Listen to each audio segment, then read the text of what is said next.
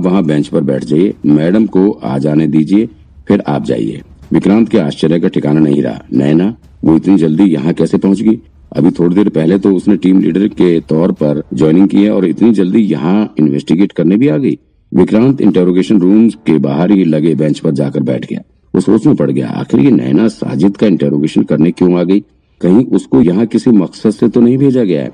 अचानक ही उसका transfer DN नगर branch पर हुआ। वरना वो तुरंत साजिद को इंटेरोगेट करने क्यों आती? कहीं कुछ गड़बड़ तो नहीं है? और भला नैना साजिद से क्या पूछताछ करेगी? उसे तो अभी ज़्यादा कुछ पता भी नहीं है। मैं तो मान लो साजिद का लाई डिटेक्टर करने आया हूँ, और मुझे तो किडनैपिंग केस से लेकर मंजू के मर्डर केस तक हर चीज़ अच्छे से पता है, और मैं साजिद से इसी से रिलेटेड सवाल पूछने वाला हूँ। लेकिन वो वो भला साजिद से क्या पूछ रही होगी? विक्रांत ने अपना फ़ोन निकालकर टाइम देखा टाइम देखकर उसने अंदाज़ा लगाया कि नैना को यहाँ आए बामुश्किल पाँच सात मिनट ही हुए होंगे। सो उसने सोचा कि नैना का यहाँ बाहर ही थोड़ी देर इंतज़ार करना ठीक रहे।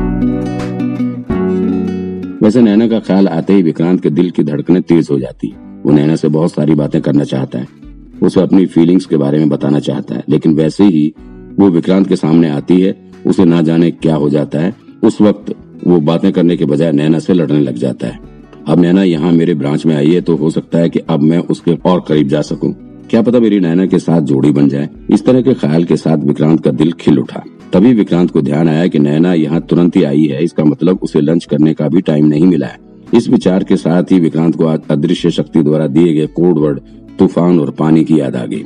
क्या पता पानी वाला कोडवर्ड नैना के लिए ही दिया गया हो।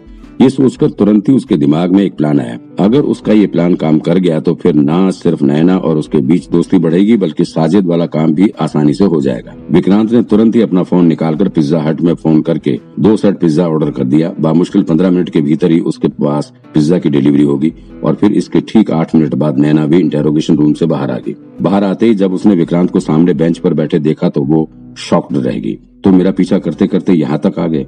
नैना ने गुस्से से भरे लहजे में कहा। ए, मुझे पता था, मुझे पता था कि तुम सबसे पहले मुझसे यही सवाल करोगे। विक्रांत ने पिज्जा का एक पैक उसके आगे बढ़ाते हुए कहा, लेकिन नैना उसे पूरी तरह से इग्नोर करते हुए आगे बढ़ गई। फिर विक्रांत भी उसके पीछे पीछे चल पड़ा। लेकिन अगर मैं मैं भी यही बात कहूँ तो नैना ने बिना पीछे देखे ही पूछा मतलब? मतलब छोड़ो नैना, तुम बताओ, तुम्हें कुछ साजिश से नहीं पता चला ना? है ना विक्रांत ने सवाल किया। अब नैना का कदम रुक गया। वो ठहर कर विक्रांत की बात सुनने लगी। देखो नैना तुम्हें याद है ना मैंने नितेश से कैसे पूछताछ की थी? मैं अपने सारे सवाल रेडी करके आया हूँ। सोचो हम साथ में उसे इंटेरोगेट करेंगे तो पक्का है ज़रूर कुछ ना कुछ सामने आएगा। विक्रांत की बात सुनकर नैना पीछे पलट गई और वो विक्रांत की तरफ़ देखने लगी वैसे उसे विक्रांत की काबिलियत पर पूरा भरोसा था। उसने पहले भी विक्रांत को इंटेरोगेट करते देखा है। हम्म, ये हुई ना बात। विक्रांत ने उसकी तरफ़ पिज्जा का पैक बढ़ाते हुए कहा पहले इसे खा लेते हैं फिर काम शुरू करते हैं। नैना को विक्रांत की बातों से कोई विशेष आपत्ति नहीं थी, बल्कि वो खुद विक्रांत के इंटेरोगेशन के तरीके को देखना चाहती थी। सो पहले दोनों ने फटाफट पिज्जा खत्म किया और फिर वो साथ में ही इंटेरोगेशन रूम में गए। वहाँ इंटेरोगेशन रूम में अभी तक साजिद बैठा हुआ था। चूँकि नैना के बाद विक्रांत को भी उससे इंटेरोगेट करना था तो साजिद को दोबारा से उसके सेल में नहीं भेजा गया। साजिद का चेहरा पट्टियों से ढका हुआ था, उसे काफ़ी चोट लगी हुई थी। और उसकी जांगों पर भी पट्टी लगी हुई थी। विक्रांत के साथ नैना को अपने सामने देख साजिद बौखला सा गया। ये इंटेरोगेशन कब तक चलता रहेगा साहब? मैं सब कुछ सच सच बता चुका फिर भी आप लोग एक के बाद एक इंटेरोगेट करने चले आ रहे हैं। आप लोग चाहते क्या हो? अगर आप लोग ऐसे करोगे तो फिर मैं मैं भी कुछ नहीं बताऊँगा। और मैडम, आप आप तो अभी थोड़ी देर पहले ही मुझसे पूछताछ करके गई थी ना?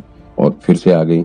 और आपने मुझे थप्पड़ क्यों मारा? साजिद की बातें सुनकर नैना का पारा काफ़ी हाई हो गया था। वो चलकर साजिद के पास पहुँची और फिर उसकी जांगों की तरफ़ इशारा करते हुए कहा, ये तुम्हारे पैर से खून कैसे बह रहा है? खून? कहाँ खून? साजिद चौंक कर नीचे अपने पैरों पर देखने लगता है।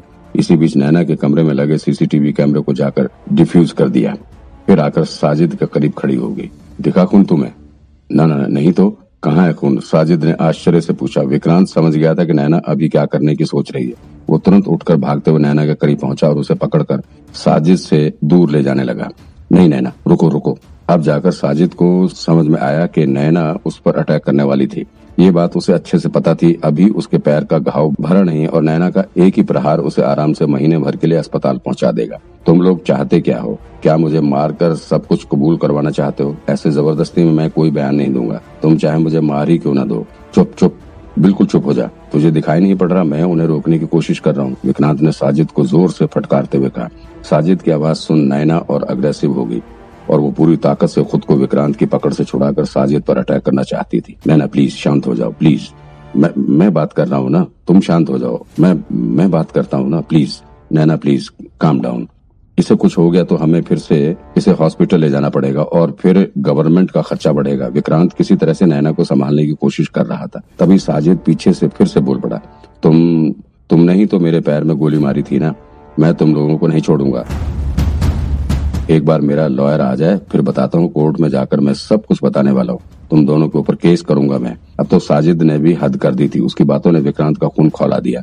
विक्रांत बिना कुछ सोचे समझे ज़ोर से लात उठाकर साजिद की जांगों पर मारने के लिए आगे बढ़ा, लेकिन तभी नैना ने फुर्ती दिखाते हुए उसे पीछे धकेल दिया, जिससे साजिद की टांग बच गई।